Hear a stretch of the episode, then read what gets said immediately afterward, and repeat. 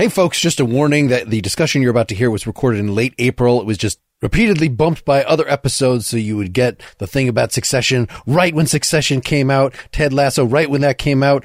We're already pushing Indiana Jones back a couple weeks to let you hear this now. But my hope is that the character of these discussions is such that it's okay that we're regarding Puss in Boots as the most current kids movie here and not The Little Mermaid because the issues we're discussing are, if not actually timeless, are relevant to our overall media consumption habits and not just our reactions to the latest and greatest things. Hope you enjoy it. This episode of Pretty Much Pop is sponsored by Factor Meals. Get 50% off your first ready-to-eat meal box at factormeals.com slash pretty50 using code pretty50 at checkout.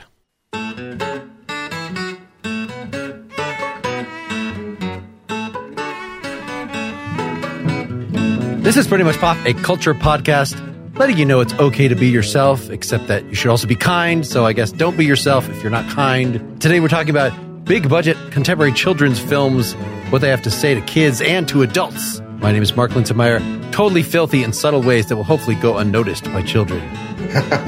My name is Lawrence Ware, and if you watch me closely, you will see references to marijuana. My name is Michelle Parrinello-Cason, and I'm a mother of some kids who make me watch a lot of TV, so I'm glad it's better. My name's Chris Sunami, and every time my kids say something completely crazy, it turns out it came from me originally.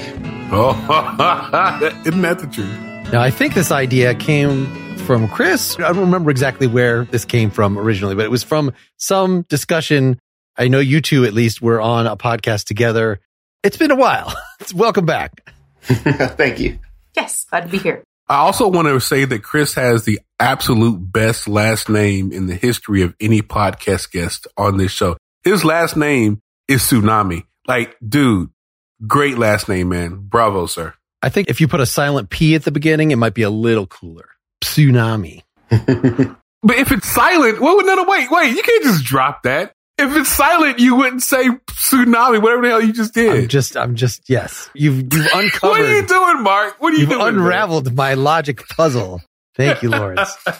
so I think the thing that prompted me to do this now, other than the sort of usual team, I had too many episodes in a row, is that my kids were telling me that this Puss in Boots, The Last Wish came out and they were like, Oh, it's so good. It's so, so I, I finally saw it with my wife last night, but it was all right. Well, maybe that's a thing. I know Mario Brothers has also come out. I didn't get to the theater. Lawrence, you see everything in the theater. Of course I saw Oh. it. Of course I saw it. Yeah. Michelle is nodding. You, you got out to that or you're just acknowledging its existence? I did not get out to it. No, I'm just acknowledging, like, yes, these are the definite. I'm smiling because Puss in Boots. I remember being in college when I guess it would have been Shrek three came out. So I was in college and I was living in the dorms, and there was a co-ed dorms by floor, and like all the guys had vanished. And we were like, "What are they doing?" And they had all gathered in one room and wouldn't let us in. And we were like, "What are you all doing?" And they were embarrassed to admit that they had gone and rented Shrek 3 and were having a Shrek 3 watch party and didn't want any of the girls on the floor to find out. But they were like sincerely so excited to see it and we're all watching it together. And it just, I think it's a great bridge for that, like how there are these franchises that are now showing up. Like Mario Brothers is this huge calling on this nostalgia and Puss in Boots is calling on this nostalgia. And so it's not just the content that they give, but it's also this nod back to this long legacy they've set up. And how old are your, I, I have a 12 year old and a six year old. okay. And then Chris, how old are yours right now? Well, I have a 14 year old non binary child, and I have a 12 year old daughter. And so what are you being subjected to these days with, with them? Well, funny thing is, like, they're at an age now where I probably would enjoy what they're watching, but they're less eager to watch it with me. Mm. But we have done some family movies, and we each get to like put entries on a list, which makes sense because we all have really different tastes. And a lot of times we do older movies, but as I'm sure we'll get to as a topic today, sometimes with the older movies, you can tell that people's idea of what is okay, what's not okay has really shifted a lot over the years. But in terms of some of the movies that we've seen together recently that have some kind of philosophical aspects, I think Coco was a big one, Encanto, Enola Holmes, Turning Red had a lot of stuff in that one. Those were a few. Soul's really good. Wait a minute, Enola Holmes. So is that the original or the sequel? Because I know they came out with a sequel not long ago. the first Enola Holmes, my children kind of zoned out. I think it was a little slow for them. Maybe they they just don't have high attention span. How old are yours, Lawrence? Oh, Mark, we talk about this every episode. All right, so my oldest one just turned 16 on Monday, so he's kind of a little man now. He was like putting light bulbs up, and I noticed his hair. He got hair on his arms. It's, it's a whole thing. So 16 year old. Uh, then I have a, how old is my middle child? He's 12, I think. So my middle child is 12 and my baby is eight. So they're getting up there, all boys. And I was just blowing Lawrence's mind before we started this, but he did not realize that I have a 22 year old. Mark is an old ass man. That is what we learned. We learned that Mark is old as hell. Yeah. So I've been a little out of the loop on these things, but my daughter, the 19 year old, still watches all this stuff for sure. Like as a primary thing, she is not so into the more I know, Lawrence, you let your young kids, we've talked about, you know, well, the horror franchise, like The middle child, yes, I do allow him to watch edited versions of like, oh, edited. Okay. yeah, I mean, you know, so like the ones that come on TNT or something like that. So we'll watch Friday the 13th. I think you've seen all the Friday the 13th actually. Edited, of course. Halloween movies. So I let him watch those. Although I will say that I did take him to the movies to watch the most recent Scream film and he enjoyed it. He's kind of a gangster. The thing that's happened for me and my family is that the kids are now at a point where they're watching stuff that I can't stomach. So I'm actually like the least able to watch anything. My daughter used to be like really freaked out by stuff. And then things changed a couple years ago and we found out she was watching Stranger Things without us. So then we all started watching Stranger Things as a family. And I made it through the first couple seasons okay. But like by the last season, I was completely and utterly horrified. And my kids were like completely okay with it, including my daughter, who used to be the one. Wait, really? That was horrifying? Okay, maybe, okay, Mark knows this about me. I'm a hardcore horror guy. So, I mean, it got dark. Like, you know, the guy who was playing the guitar died, you know, the one everybody loved, and I thought he was corny as hell, but whatever. Like, he died, but uh, like, it wasn't that much, but I can see how if you're not like a horror person, that would definitely get to you. I think we're pointing out though is a convergence of, you know, on the one hand, some young adults are still watching what is ostensibly kids media. My daughter almost exclusively, like she watched Stranger Things, but I'm not sure if she watched the last season anyway, but then more kids. I found even when I had my kids were young, a lot of their peers were like, Oh yeah, they saw the latest Marvel thing or whatever. And I'm like, what? You let your nine year old or your seven year old or whatever see this thing. And, but that's just becoming more common that it's very hard even if you want to isolate your kids from the violence and the swearing or whatever, like it's everywhere. So they probably develop thick enough skin, many of them at least, such that they can take this stuff. So, you know, I was looking up like lists of what are the big kid oriented or kids and family movies. And, and yes, they list the Harry Potter things and the Marvel things and the Star Wars things.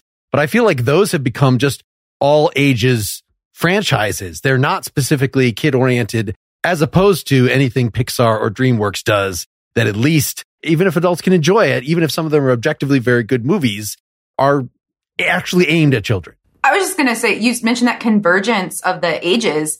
And I feel like that's happening not just in, I think, I, I feel like media is reflecting that back at us that it's happening everywhere where you kind of see this extended adulthood, right? Whereas like you're not expected to leave home at 18 as much. A lot of people are coming back because of the economy. So people are living at home longer. And I think adulthood is getting extended in many ways. But at the same time, we do see younger kids being asked to be mature in ways that they weren't before because they have to navigate the internet and they have to navigate peer pressures earlier and they have to learn how to manage like social media accounts and their presence. And even just in like fashion and style, there's been a maturity that happens at a much earlier age. And so I think that what you just mentioned, that kind of both ends of the spectrum being kind of weird in terms of where are the lines, I think that's happening on a broader scale as well. I mean, I definitely have coworkers who are in their 30s and watch exclusively kids animation. Like if you ask them what their favorite movie is, it will definitely be a kids movie. I have nieces who are like in their late 20s, same thing. Uh, do we have any explanation of this? I think that some of it is that those of us who are hitting like I'm in my late 30s, like we've grown up with media always and a media that was aimed at us always, which I don't think was true of generations before us, right? Like I was reading an article, I can't remember what it was now, it was years ago, about video games and how for such a long time video games were considered as being for kids. But then as millennials aged, it's like, well, obviously not because they're bringing them into adulthood with them. And so it definitely was a shift in the market and how those games were created and who they were thinking of as the audience. And I think that that's happened down the line. It's just that we grew up used to having media catered to us and those lines were never as sharp. So I'm Gen X. My little sister is a millennial. And when she was growing up, she was way into superhero movies. And I hated those. I hated everything superhero. And once I left home and we were no longer in the same house together, I was like, this is great. I will never have to see another superhero themed thing again in life. wow. You completely misread that one. yes.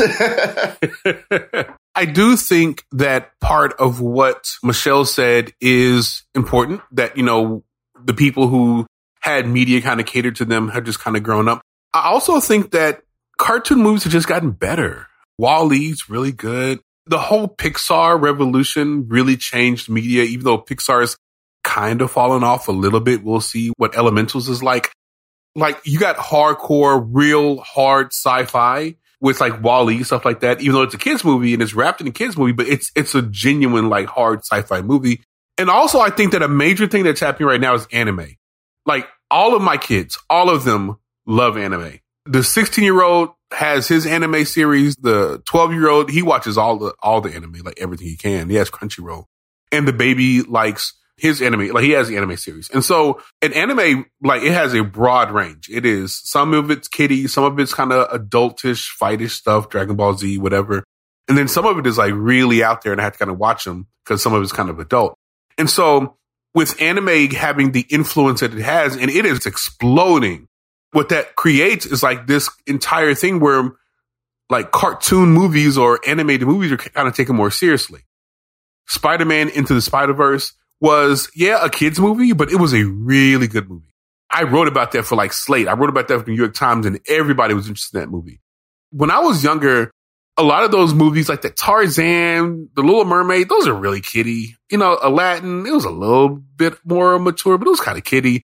Lion King, a little bit more adult, but now those movies have kind of shifted away from being strictly kiddie Every now and then you'll get a Frozen, but more often now you're getting a Turning Red. More often now you're getting something that is simultaneously, yes, kids can watch it, but there's a lot there for adults as well.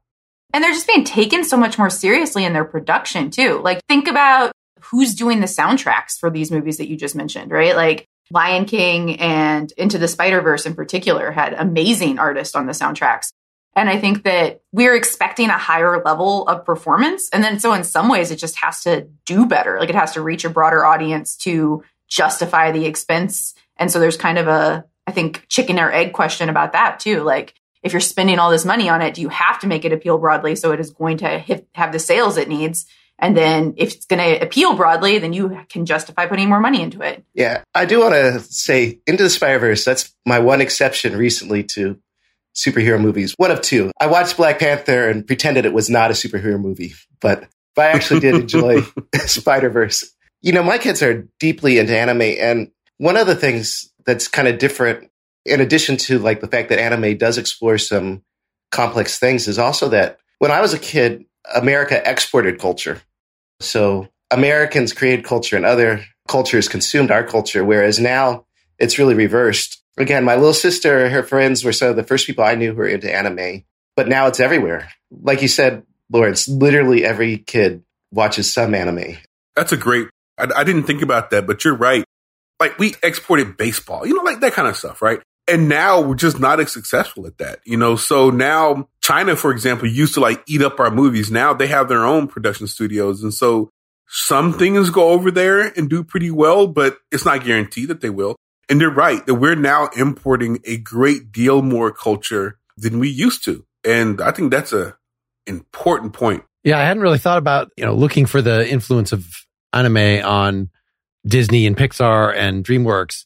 There was something weird that was going on just watching the Puss in Boots movie yesterday in the action sequences that they were more comic strip y and that could have been like a direct anime thing. It just seemed like we're not going to try to be computer perfect in the way that the characters themselves were very much computer perfect, like the fur and, you know, just as good as they look now.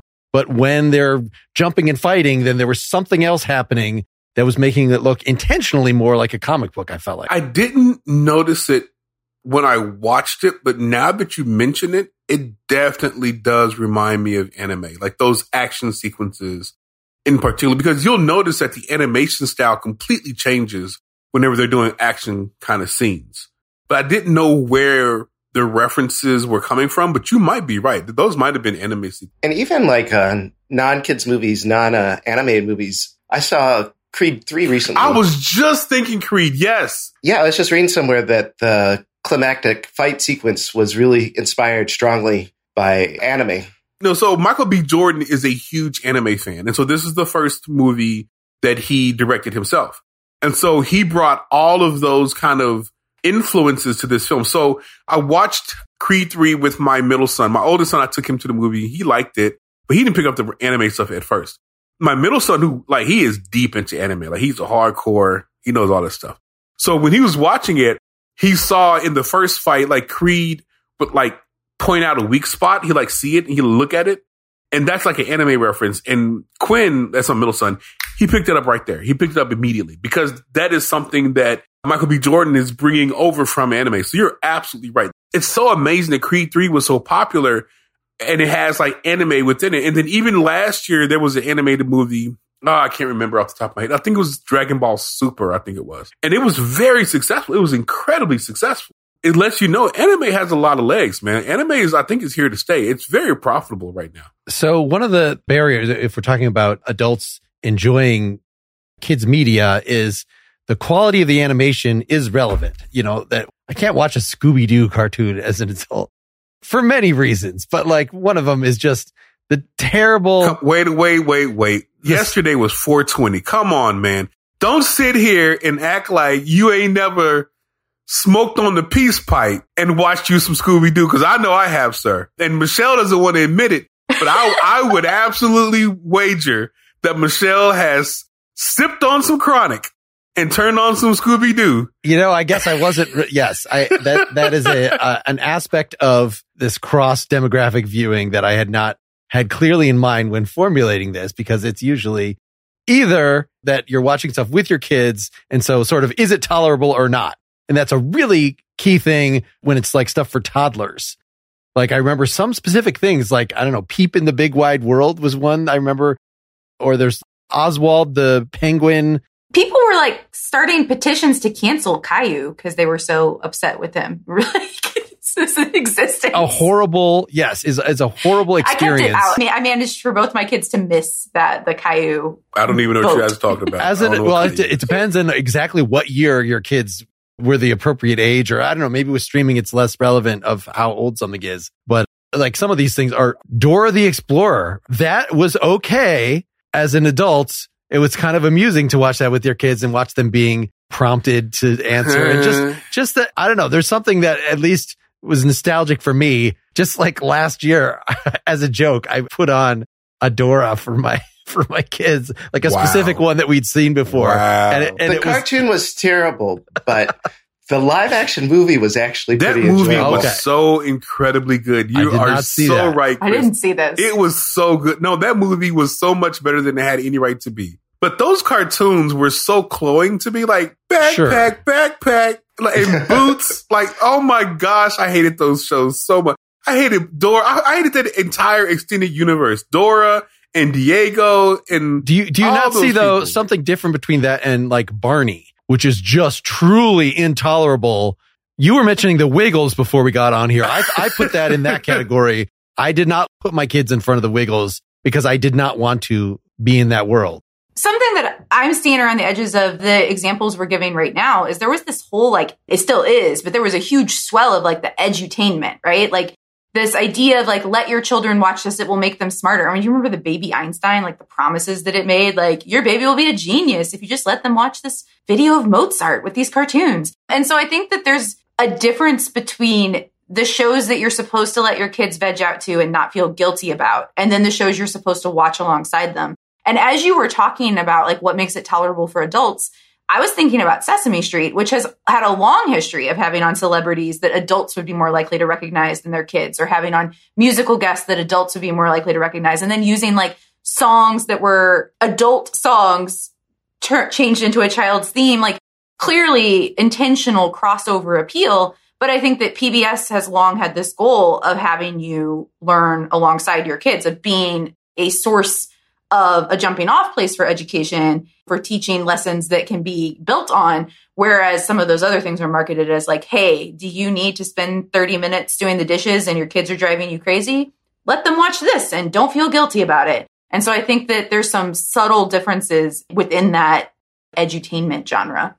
Yeah, that's a great point. And the fact though that then kids are supposed to, if four year olds or whatever, insofar as you watch, let them watch TV at all. This is stuff that's specifically aimed at those.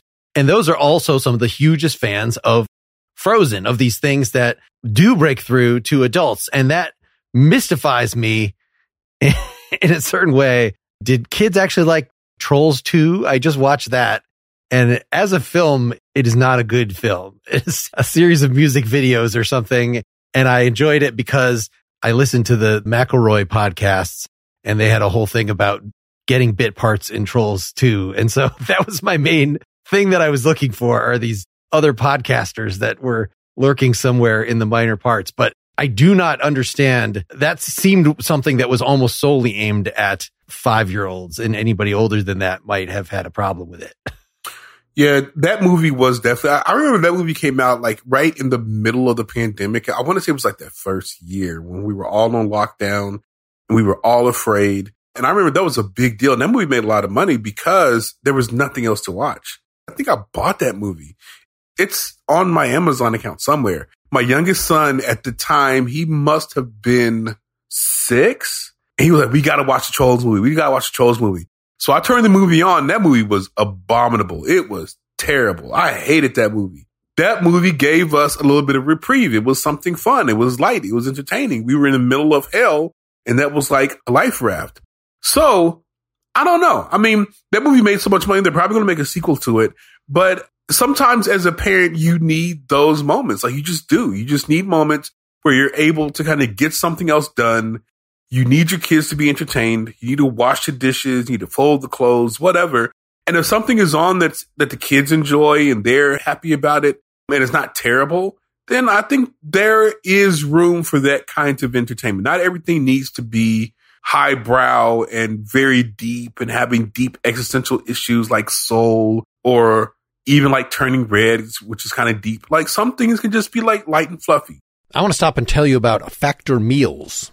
America's number one ready to eat meal kit can help you fuel up fast with flavorful and nutritious ready to eat meals delivered straight to your door. You will save time, you'll eat well, and you'll stay on track reaching your goals. It is summer, which hopefully means sunny, active days but in my case, that means I'm too busy with summer plans to cook. The cost of just ordering from restaurants all the time really adds up, and I want to make sure I'm eating sensibly. Factor meals are fresh, never frozen, and they're ready in just two minutes. If you go the microwave route, or if you want to use conventional oven, it's just about seven minutes after preheating. But you don't have to go to the grocery store. You don't have to chop and prep and clean up all the cooking stuff afterward. I recently enjoyed their three bean chili, their broccoli and kale Alfredo cavatappi, and their vegetable ratatouille. All of these are part of the Calorie Smart plan, which means 550 calories or less per serving. And the serving sizes are good. It's not like those packages where uh, it's unrealistic. As you might have noticed, I had also chose veggie options, but you don't have to.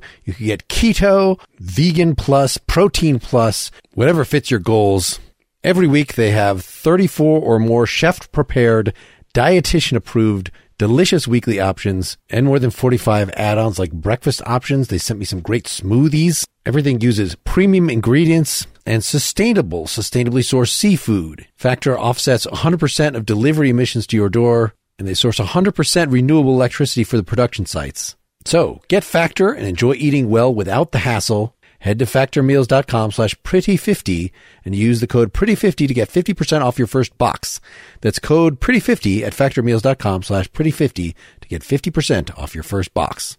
This episode is brought to you by the Jordan Harbinger Show, a top shelf podcast named Best of Apple in 2018. He's talking to professors, CEOs, authors, scientists, athletes, etc. There are upwards of 800 episodes getting into technology, politics, psychology, entrepreneurship, and more. I listened to number 695 with Malcolm Gladwell about deception and imperfect puzzles and other things. And number 830 with Terry Crews, the actor talking about empathy and growth and forgiveness. JordanHarbinger.com slash start groups episodes by topic. So if you want to do a deep dive on Putin or financial crimes or relationships or the mafia, all the stuff is grouped Jordan is a very good interviewer. He gets his guests to share stories that you haven't heard. He pulls out tactical bits of wisdom in each episode designed to make you a more informed critical thinker. You can't go wrong with adding the Jordan Harbinger show to your rotation. It's incredibly interesting. There's never a dull show. Search for the Jordan Harbinger show. That's H-A-R-B as in boy, I-N as in Nancy, G-E-R on Apple Podcasts, Spotify, or wherever you listen to podcasts.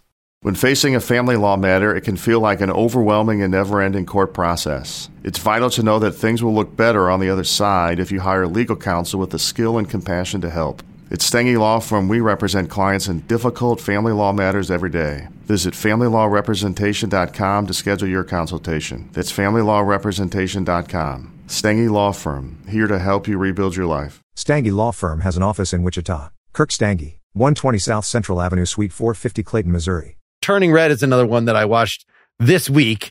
And I really had a hard time with the aesthetic of it. Like I understand that it was dealing with some heavy issues for these things of dealing with puberty, like the whole thing being a puberty.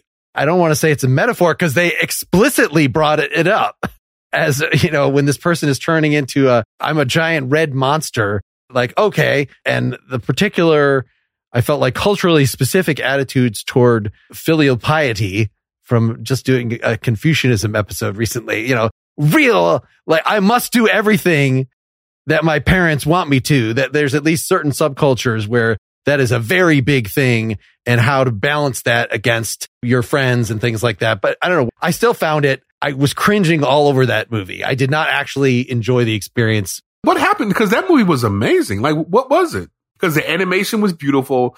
The voice acting was absolutely wonderful. The direction was really good. I think the messages were really good. I think that it highlighted a culture that heretofore has not really been highlighted very well. I loved that movie. This movie was kind of a strange milestone for me because it's the first animated movie I've ever seen that had any Blasian characters. It actually had two Blasian characters. For those who don't know, Blasian is black and Asian, which is my mix. It's a very rare racial group, especially on screen. And so the villain, the junior villain of uh, Turning Red was Blasian, and so was one of the lesser members of the boy band. That's just a little side side note. And, and then the music. Oh yeah, I forgot about the boy band. The music was great. Mark, I'm sorry. We need to come back to that. I need you to defend yourself because what what about the aesthetic did not oh, appeal I want to hear. you? Like, I want to hear Michelle's positive. Y- yeah, because you don't want to like admit what's going on. Go ahead, Michelle. I think it was really interesting that she was clearly exactly at the age that they were aiming it at, right? This like tween, you know, girl age. And then I think I was exactly in the target demographic for the mothers because it was set in like the Tamagotchis and it was set in the like what early aughts. Like that's when I was in high school. So I definitely, I felt like we were both getting very specifically targeted in this exact moment. So it felt really crystallized of like, oh, they're, they're really speaking to us.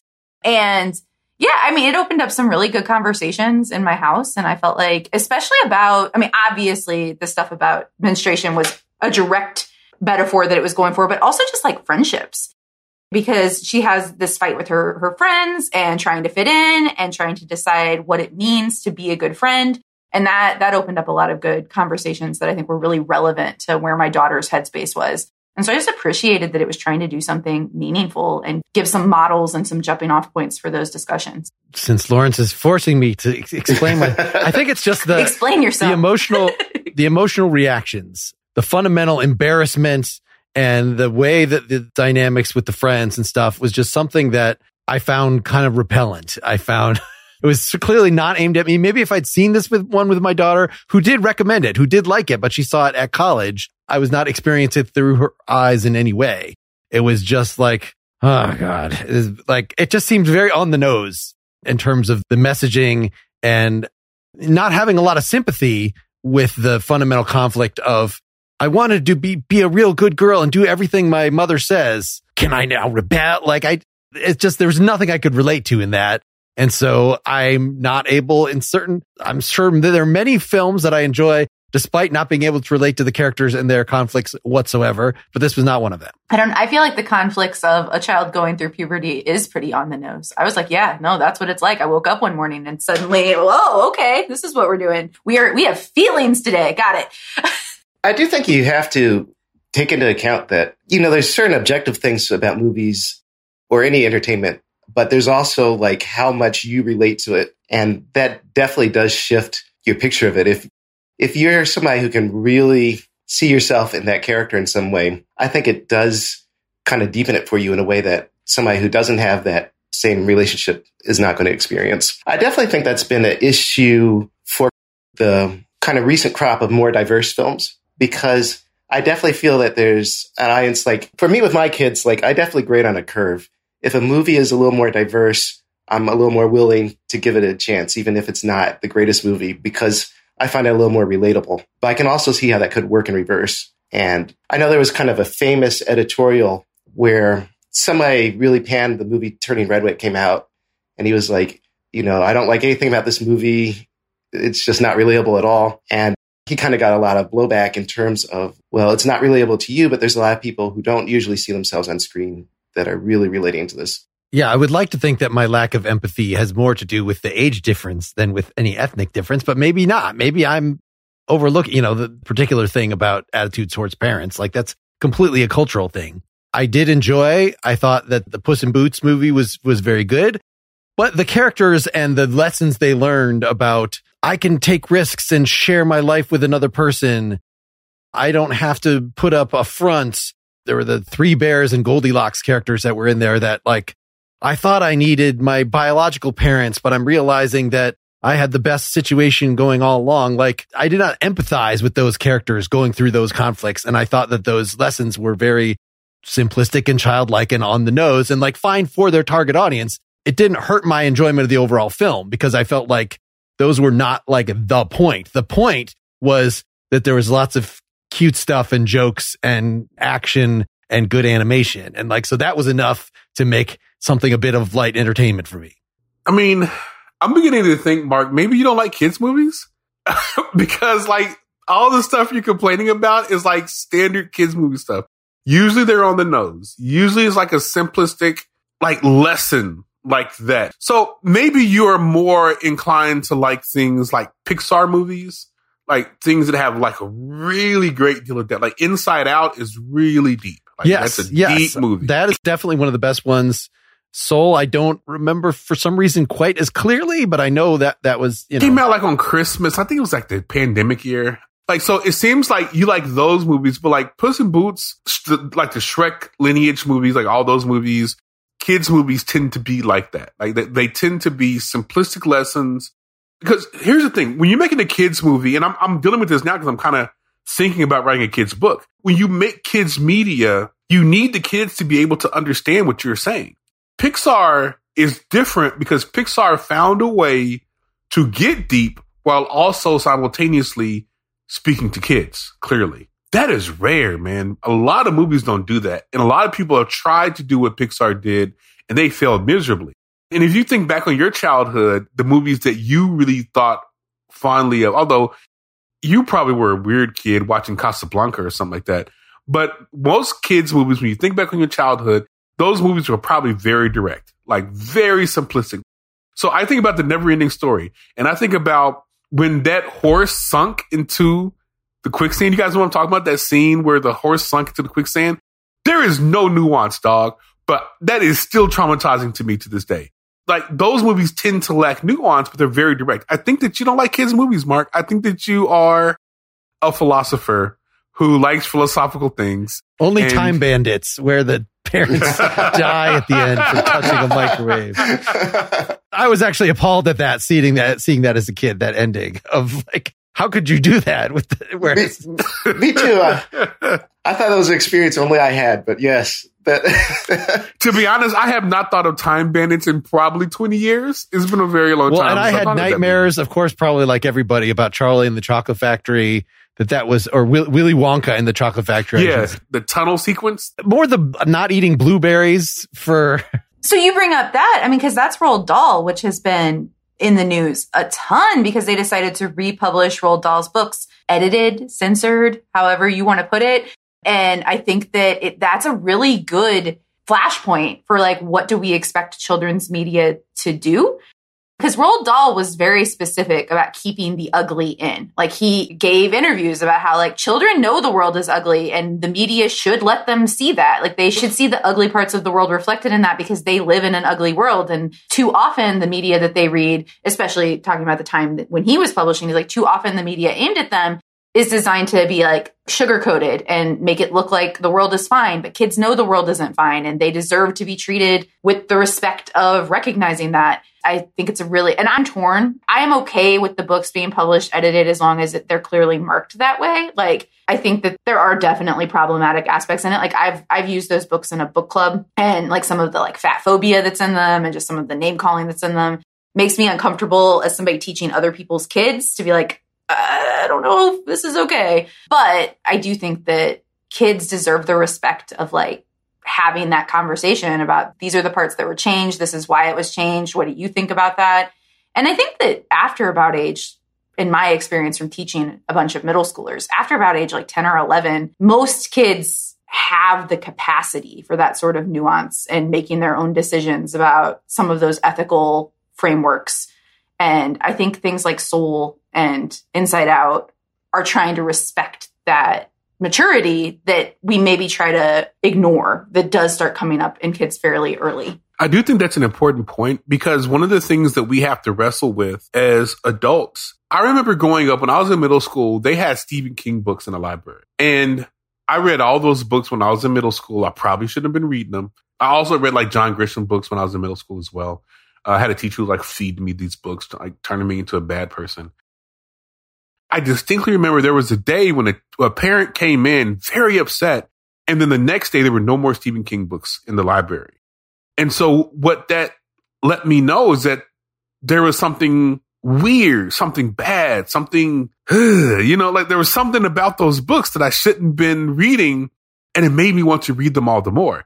Right. And so I bought them. I no longer wanted to go to the library. I wanted to have them in my house. And I still have those copies to this day. But there is oftentimes this panic around parents who are like, I don't want my kids to be exposed to that. I don't want my kids to be reading this. I don't want my kids to be watching this. But the reality is, is that life is dark, man. Things happen. Kids are resilient, but also bad things happen quite a bit. And so there is this middle ground that we have to find where we're allowing kids to know that the world is dark, to know that the world is complex, while at the same time trying to protect them maybe from some of it. I don't know. I don't know what the answer is there, but I do know that that is something that I wrestle with. I do wrestle with how much should I allow my children to be exposed to, but at the same time, how much should I not allow them to be exposed to? So we can watch a horror movie, depending on the horror movie, but there are other things, there are dramas that I wouldn't let them watch. So, I mean, it's complicated. I think it's a complicated thing and parenting is hard.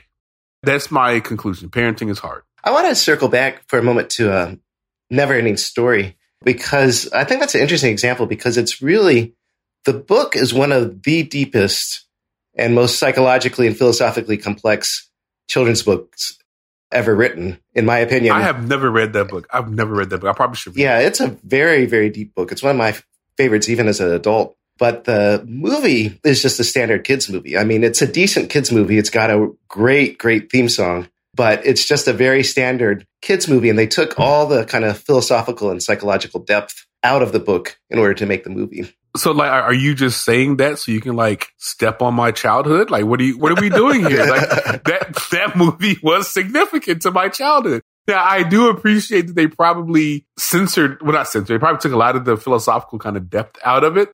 But come on, man. I love that movie, dude. Like, Atreyu. Like, oh, come on, man. I love that movie. I was so into Wizard of Oz and we had all the Oz books. And so that was like a prime thing when I was really young that my parents would re- read to me. And there's a lot of weird, weird stuff, not inappropriate for kids stuff necessarily, but there's a reason why there hasn't been a successful Hollywood Oz franchise because so many of the books are just like, let's tour around a lot of weird stuff. Like here's a city made of China people. Let's break them all. Like there's no plot running through. Wait a second. Are you serious? Yes, it's many of the many of the Oz books. Wow. Once you get past like Well, okay, no, two no, no. or You- three You're talking about. China as far as the porcelain, not like Yes, sorry. No, no, as porcelain people. So Wizard of Oz, I think, is known as being kind of a dark movie. And when they've tried to make sequels to it, there was one sort of a big budget Hollywood sequel. I forget the name of it. That is like do know what about, absolutely terrifying. You know, with the people Return with the maybe that's what yeah with the wheelers with the wheels on their hands and like it's full on terry gilliam level craziness. But even the original musical it's still kind of dark but so much was cut out of that from the book. Just weird monsters and stuff like that and strange pacing choices and things. It's not necessarily that the original book is aimed at adults although i've read the i don't know if maybe you guys have read the uh oh, the whole thing is a, it's not a metaphor. It's a, an allegory for like the use of the silver standard. Just a weird idea. I don't even know if it's true. And I wonder, like, I think some of what we're talking about is just making me think about source material and where is modern day children's content coming from? Whereas, like, a lot of those early ones, like my son who is six asked to watch Alice's Adventures in Wonderland because he's, he's listening to these, the land of stories where they go and visit fairy tale characters. So he's listening to that audiobook and they keep talking about all these classic movies that my kids haven't watched because they've mostly stuck to the more contemporary ones because there often is some problematic stuff in those that I would just rather avoid if I don't have to dive into it, especially since they're not really that great in terms of messaging anyway. So I'm like, we're not missing anything. But he asked if he could watch Alice's Adventures in Wonderland, the Disney version. I was like, yeah, okay. And he's really sensitive. And he came into me, he's like, Mom, they're so mean to her. The flowers kicked her out of the garden. And the, like, just, he was just really sensitive to how much different the messaging was from the cartoons that he's used to watching. Whereas this Alice's Adventure in Wonderland, he, he saw it as rude and mean. And, you know, I think that's fairly tame of those older movies.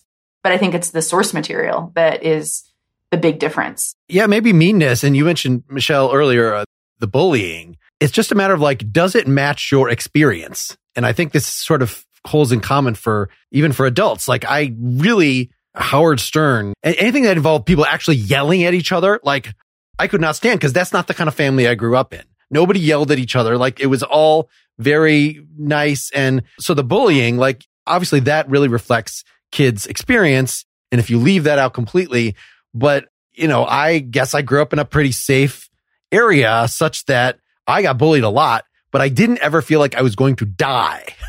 Whereas if you watch like from Karate Kid on to even some stuff aimed at younger people, the Roald Dahl stuff, like you feel like, well, yeah, it being sort of the ultimate, if you're reading Stephen King things, you know, it's something that is an adult book, but it is, could be aimed at children. You know, it certainly addresses the child in you and your fears.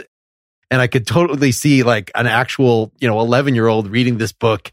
But yeah, the fact that like any time a bully threatens you, they could actually just slit your throat. Like that seemed, that always struck me as in kids movies, if they were too mean, it's a bridge too far. I could not, I could not get into that. I'd rather not have my children exposed to that, given that they're hopefully not being exposed to that in their actual lives. You know, Mark, you had mentioned the old Oz books. I actually had a big collection of those too as a kid. And you're right. Some of them were way out there. I remember one of the themes of the second book, the sequel to Wizard of Oz. I think it was the sequel. It was this character goes throughout the whole book as a boy. And at the end of the book, we find out that the character was a girl all along and just had been magically transformed.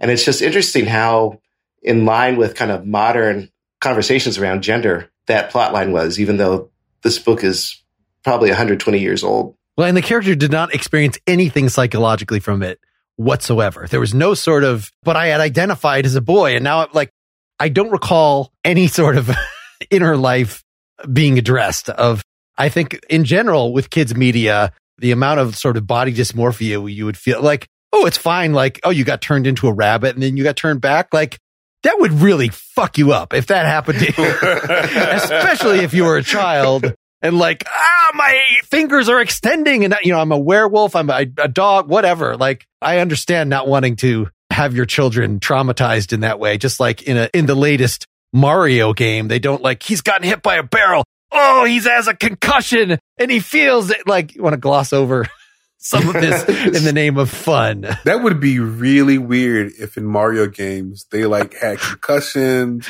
They or like burned. if Mario fell because in, in Mario Odyssey, the most recent one, he falls from super duper heights like all the time. It'd be sad if like you fell, he'd just be dead. Like that's the end of the game. Mario's dead. There's his leg over there. Like It's more the dread of almost dark. dying that they don't ever feel that. That would be very dark. How many fast, crazy car chases? I guess there's something traumatic in itself about the uncanny valley that is the Polar Express and its ilk. But I remember my kids seeing that when they were really small and how frenetic you have to make everything. I don't know if this is still the case in every kids movie now, but for a while there, it was like everything has to add crazy, dangerous chase sequences that will sensorily overwhelm your four year old and wig them out and maybe make them not want to see the movie anymore. That might have been a Robert Zemeckis thing. I don't know because Robert Zemeckis directed that movie. I still love that movie. I'll still watch it every single Christmas, even though it's really not that good. And the animation doesn't hold up very well. It's a little icky. It's a little weird. I don't know how to explain it. You don't think Steven Tyler Elf is a is a wholesome thing that no, not should- at all. It's just it's really weird, and that goes back to there are some things that are just not that great, but because we grew up on them, because we have a soft spot in our heart, whatever, we kind of go back to them. Outside of Barney, like Barney is about the only thing. Now Wiggles, I don't have any relationship with the Wiggles, but when I was growing up, man, I hated Barney. And I never even watched it, but I hated that damn show. It was just Maybe you're a little old. Maybe they're I don't know. Uh, but see, it wasn't just me. It was all the people who were my age as well. Like we just all hated Barney. We would like take the song and like make it vile and disgusting and say really misogynistic and sexual things with it. It, it was terrible. It was a terrible experience. And so outside of Barney, I don't think there's anything that's kind of off limits. Like outside of Barney, we all have a relationship with these things that we were exposed to as children. And like for me, it's a never ending story. Yeah, it's kind of cheesy, but man, that movie gets to me. You know, for old, people who are older than me, it's like, what's that Dark Crystal movie? Like, yeah, it's kind of dark, but people have a soft spot for it, you know? So I think that animation has kind of changed and now it's begun to be something that speaks to adults as well as children. And now movies that exclusively speak to children are really not viewed as highly anymore. So for example, the Mario movie, it is perfectly fine. It's a perfectly fine movie. Does it speak to adults? Absolutely not. Does it speak to children? It absolutely does. And the reason why it is kind of critically maligned is because it doesn't speak to adults anymore. Like, like the expectation of these movies have kind of changed. And so since it doesn't speak to adults anymore and it exclusively is trying to entertain children, it's kind of like looked at as a lesser than thing. And my argument would be that we need to kind of get away from that. It's okay for kids movies to be for kids.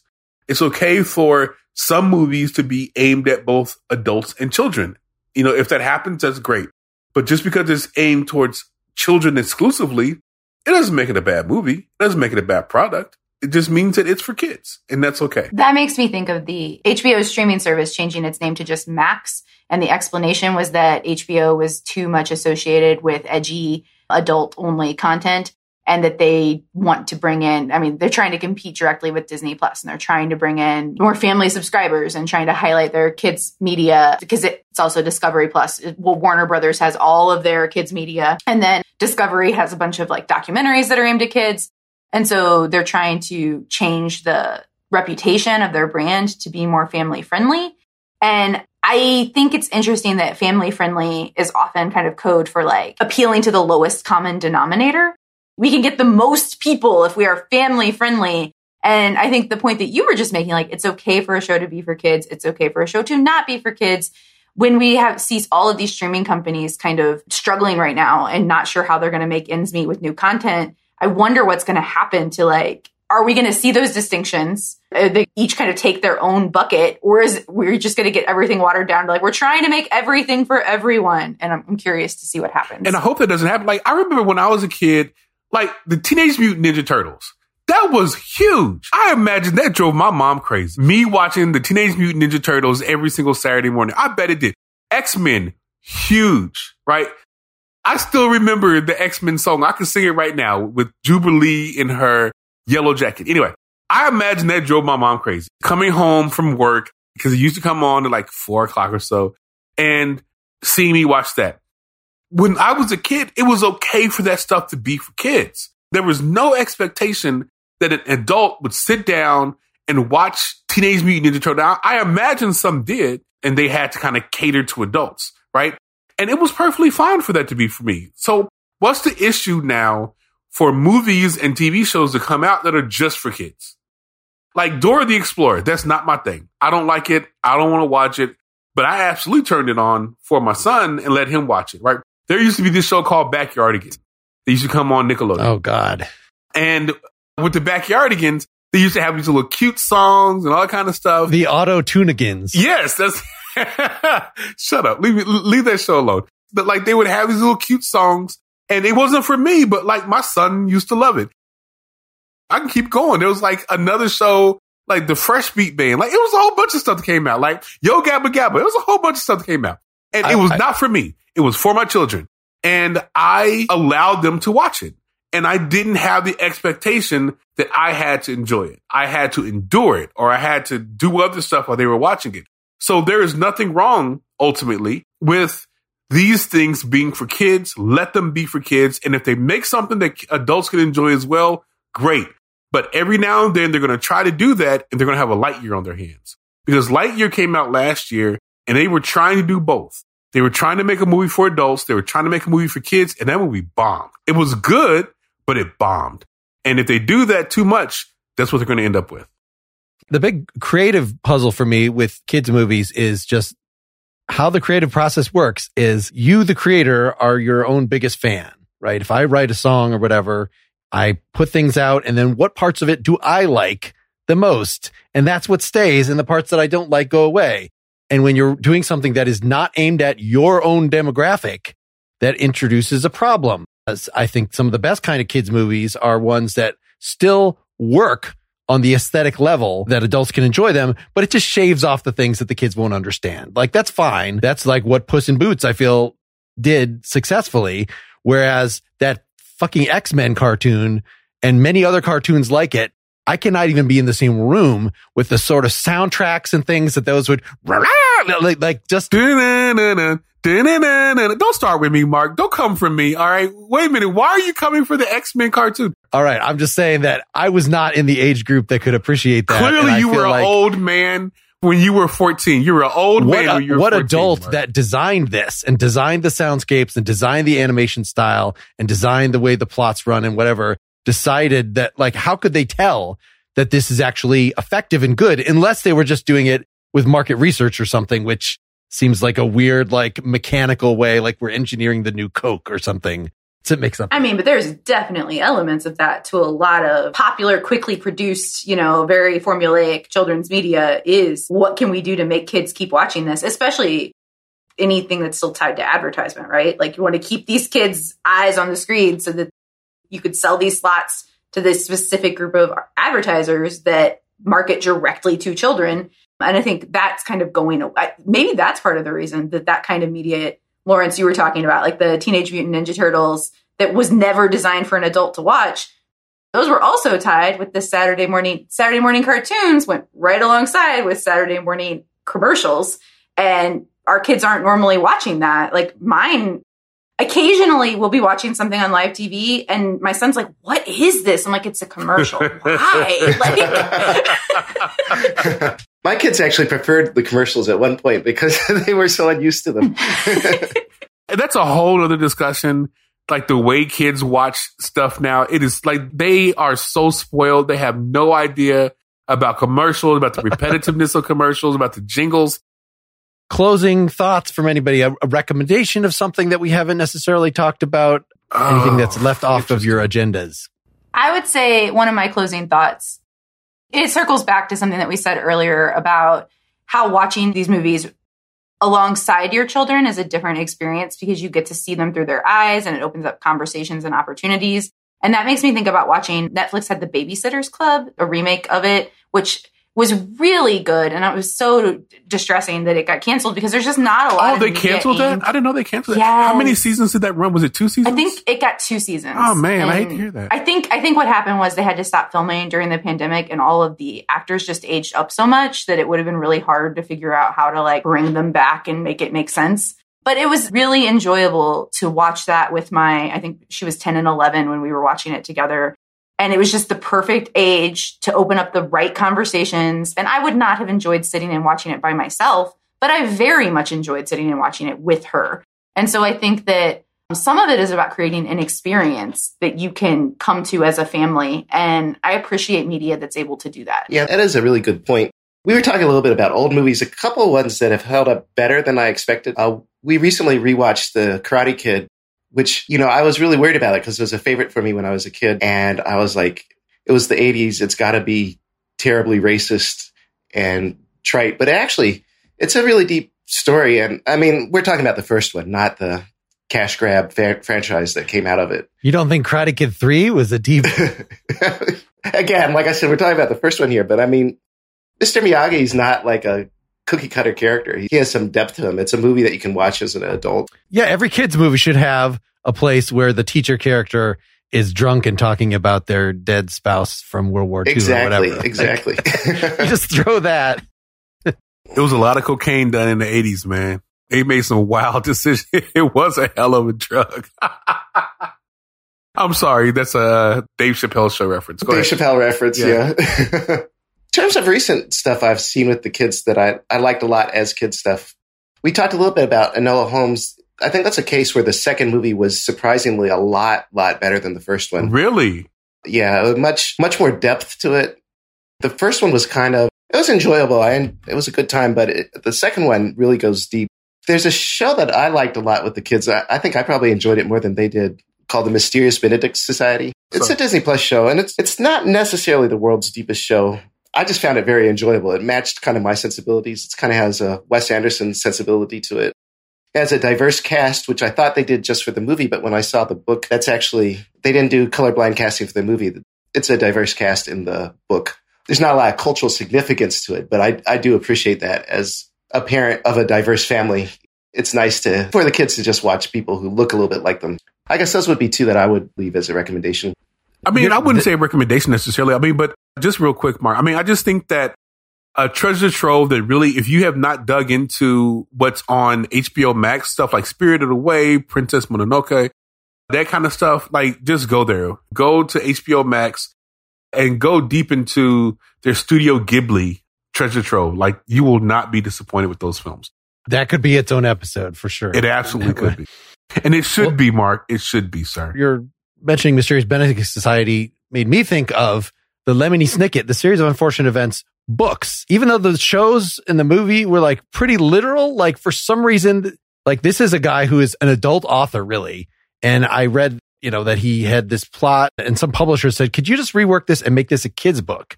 And that series plays so much with like tricks of narrative voice. And it's just, it's just goofy literary humor. So I, I strongly recommend those as like, that's a kid's series that I read more of them my kids did. I just like, you know, ate them up when they were, when they were starting them.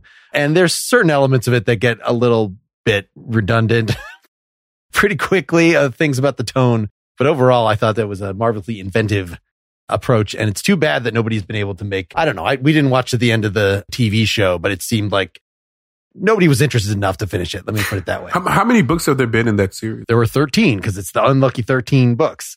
It was like Harry Potterish. So the 13th is fatter than the others. They got a little bit meatier as they went on, though not anywhere near the Harry Potter arc. Thanks to all of you. Thanks for listeners. If you want to hear some of us talk a little bit more, go to patreon.com slash pretty much pop and we'll maybe uh, share some more episode ideas or other things that didn't get covered here. So long, everybody. See ya. Bye. Bye. Thank you. Get more Pretty Much Pop at prettymuchpop.com. Get bonus content for every episode at patreon.com slash prettymuchpop. Pretty Much Pop is part of the Partially Examined Life Podcast Network, and it's also presented by openculture.com. Join us today during the Jeep Celebration event. Right now, get 20% below MSRP for an average of 15178 under MSRP on the purchase of a 2023 Jeep Grand Cherokee Overland 4xE or Summit 4xE. Not compatible with lease offers or with any other consumer incentive offers. 15,178 average based on 20% below average MSRP from all 2023 Grand Cherokee Overland 4xE and Summit 4xE models in dealer stock. Residency restrictions apply. Take retail delivery from dealer stock by 4 1. Jeep is a registered trademark.